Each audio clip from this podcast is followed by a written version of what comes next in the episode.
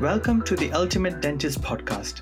Join us to hear success stories of various individuals and learn clinical and life hacks to help you become the ultimate dentist.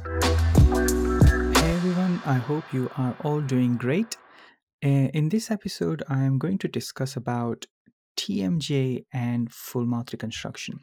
So temporomandibular joint and full mouth reconstruction. There is a lot of scare out there that if you if you do full mouth reconstruction, you can cause problem with TMJ, uh, which is true. That if you are if you don't take care of it, you can cause problem, and uh, it's all about risk assessment and managing patients.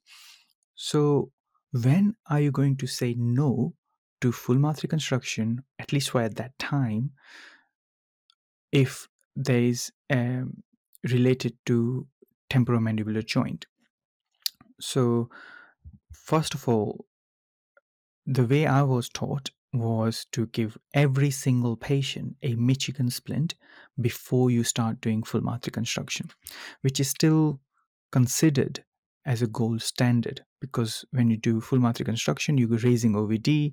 If you give patient Michigan splint at the same OVD and a patient gets used to with that, uh, Michigan splint is nothing but an idealized occlusion and if patients are used to with that, then there is a very good chance that when you do full mouth reconstruction at that increased OVD, patient will not have any problem. However, there are obviously practical issues. You know, patient will have to pay twice for Michigan splint, one to start with the treatment and one at the end of the treatment. Patient um, compliance might be an issue, time might be an issue. Um, so there are lots of factors. So so there are things you can do in order to avoid giving every single patient Michigan splint, but also do a proper risk assessment. So there are two steps which you can follow when you are doing risk assessment. Actually, three. The first one is history taking. You need to take history of patient to see if patient had ever had a click jaw, clicking jaw, pain in the jaw, or locked jaw, um, or any issue with the muscles around the around the area um, obviously going to do an examination to assess the muscle any pain in the muscle area. Now obviously the muscle pain and tmj pain is different. And we'll come to that. But you are going to do a proper assessment to see what's if there is any issue with tmj and patient had any history of pain or problem. If patient has any history of tmj pain or a problem then i would start patient with michigan splint now you, you removed first layer of risk assessment. Let's say you've done the risk assessment step one which is history taking. Patient's fine never had an issue with tmj now you do the second layer of risk assessment where you're going to do load testing using leaf gauge. So you're going to put a leaf gauge in patient's mouth put patient in cr and ask patient to squeeze hard. Now ideally when patient is in cr patient's condyle is fully seated and is seated on the capsule. Now, capsule is a ligament, and ligaments don't have nerve endings. So, if you really push hard on the ligaments, it shouldn't be painful. So now, if patient you're doing load test, and if you know that your patient is in CR, which is another debate, um, and patients squeeze really hard, and patients in pain, then there is a chance that patients biting on the retrodiscal tissue, which is behind the capsule, uh, so the capsule going forward, the mandible is back, and patients biting on that, and patients feeling pain because it's quite painful that area because it's quite highly vascularized, or patients having pain in the muscle. Um, but let's say if it's a true load test positive where patients having pain in the jaw, that means there is an issue with the disc um, and it's not where it should be and because of that you shouldn't do full mouth reconstruction at that stage. You need to give patient michigan splint and and and test out different types of occlusion get that pain sorted before you do any full mouth reconstruction otherwise you might put patient in cr or in that position in your full mouth reconstruction and then every time patient bites patient will have pain in that tmj so so that's the two things. And then the third um, risk assessment you are going to do is let's say you've done load testing and patients happy with it there is no pain you're happy with it then you're going to do a mock-up a full mouth mock-up of your reconstruction. And that's a third layer of risk assessment where you are now giving patient what you're going to achieve after doing full mouth reconstruction in a mock-up form and let patient go for a week or even two weeks sometime and test it out. If patient has pain then again you caught patient up before you're going to do anything irreversible so there are three layers of risk assessment you can do if you want to avoid giving every single patient Michigan splint before you start doing full mouth reconstruction. Now, obviously, if patient cannot tolerate Michigan splint or of the raised OVD, then you know I would not suggest that you give patient uh, do full mouth reconstruction. You need to look at the alternatives why patients in pain, and and or or send patient to a specialist who is specializing in TMJ even if I see patient like that, I would not treat the patient. I mean, I'm not a TMJ expert, um, so I would I would refer that patient myself.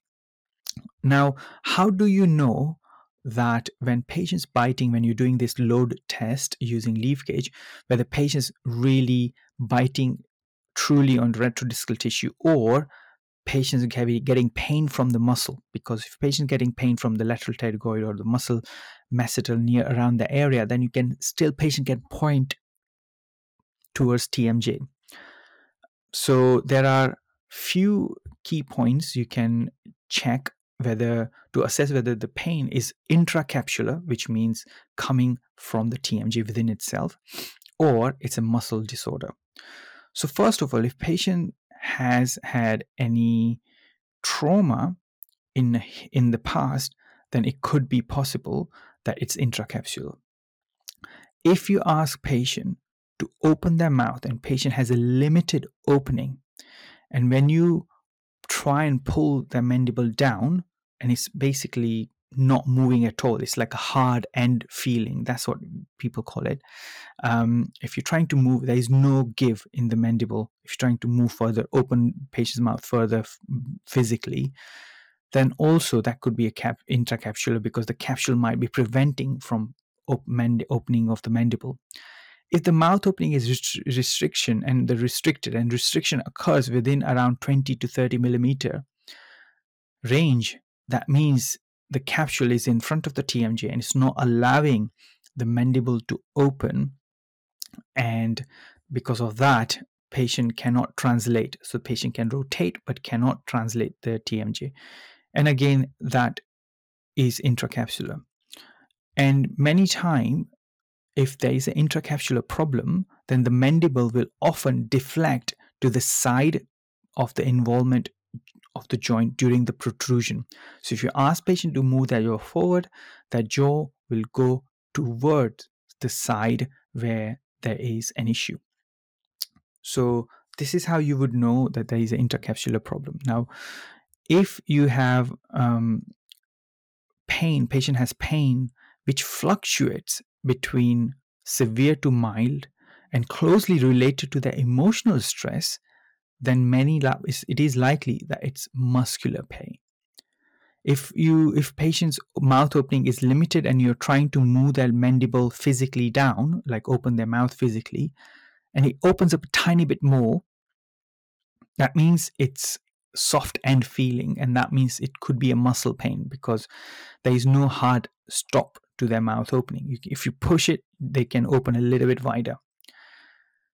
And mouth opening is restricted and can, restriction can occur anywhere during the mouth opening. So it's not related to um, rotation like the intracapsular disease.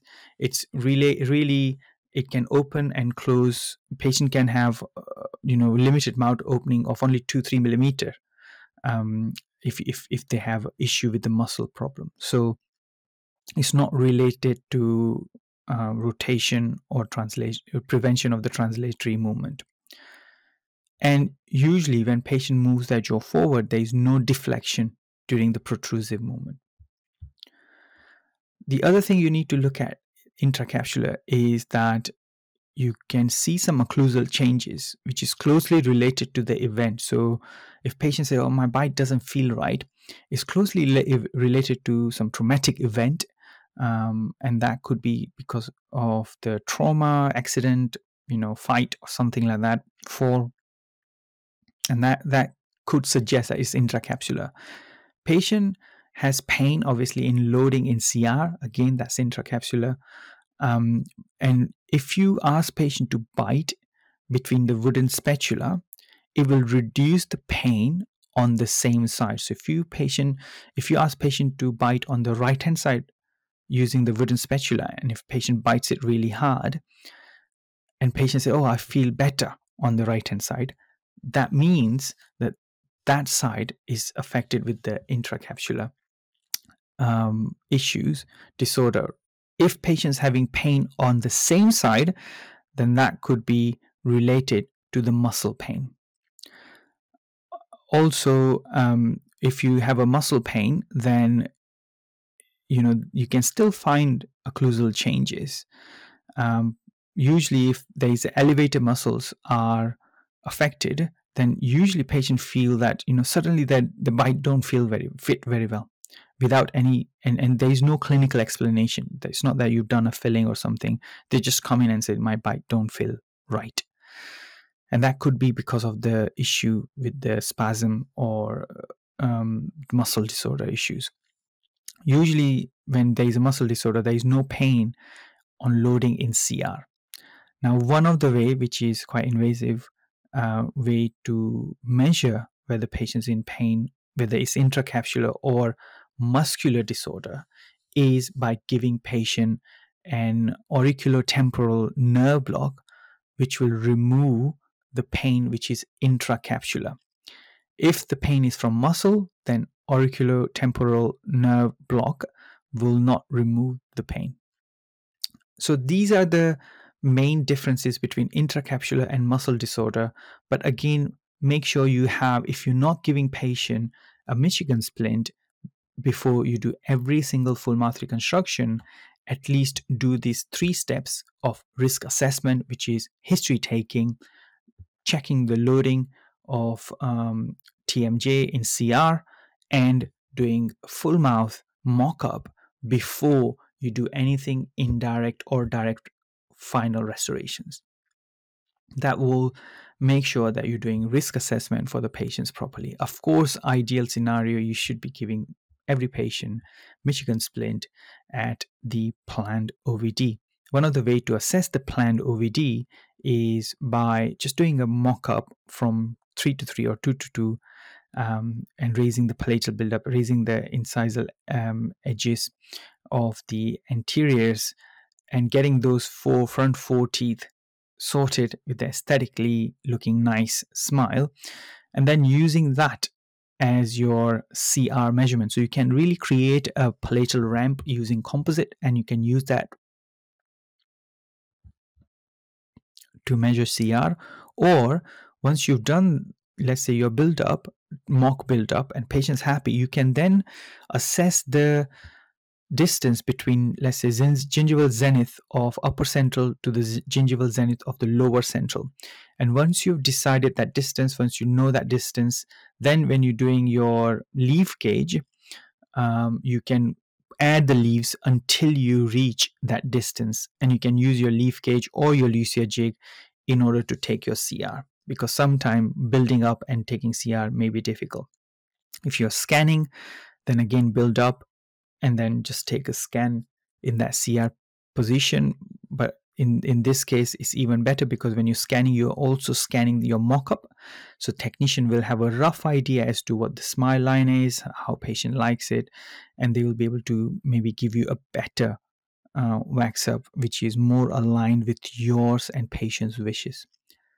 So again, uh, to to clarify, make sure you do three steps: history taking, load test positive, uh, load test, and mock up. I hope you enjoyed this brief, short podcast and uh, make sure you assess your TMJ before you do any full mouth reconstruction. Have a lovely day.